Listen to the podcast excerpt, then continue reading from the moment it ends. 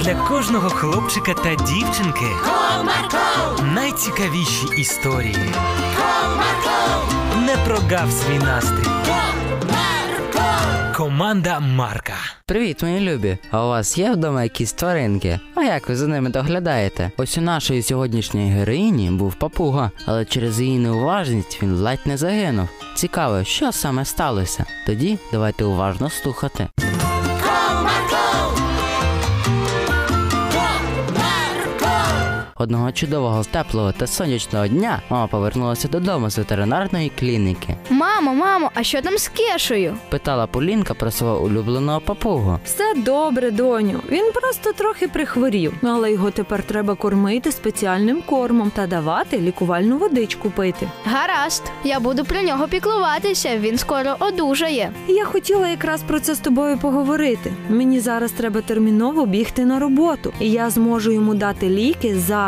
А тобі потрібно буде в обід та ввечері. Мамо, я впораюся, ти не хвилюйся за це. Точно? Так, Після цього мама нагодувала папугу та дала йому ліки. Доню, я все зробила. Тобі залишиться тільки дати йому двічі водичку, в яку потрібно капнути лікувальні краплі. гаразд, мамо, це все дуже легко. Я впораюся. Ну добре, тоді я пішла. Бувай. Бувай! Після цього мама поспішила на роботу, а Полінка зателефонувала своїй подружці. Алло, Катрусю. О, Полінко, привіт! Слухай, ти не хочеш до мене прийти в гості? Так, я зараз вільна, тому залюбки завітаю до тебе. Чудово, буду чекати. Після цього Катруся через 10 хвилинок була у своєї подружки. Привіт! Привіт. Ну що, йдемо дивитися мультики? Так, давай. А що будемо дивитися? Можемо про принцес. Ну не знаю. Може, щось про супергероїв. Та ні, я таке не хочу. А давай вимкнемо телевізор і подивимося, що там буде. Гаразд, якраз і обирати не прийдеться. Так, вмикаю. Промовила дівчатка та увімкнула перший канал, що там був. Ага, тут про супергероїв, які спасають принцес. Ха-ха-ха, це саме те, що нам потрібно. Після цього дівчатка зручно вмостилася та спостерігала за цікавеньким сюжетом мультику. Аж раптом пролунав телефонний дзвінок. Це була мама, яка телефонувала Полінці. Доню, треба вже кешу годувати та краплю водичку додати.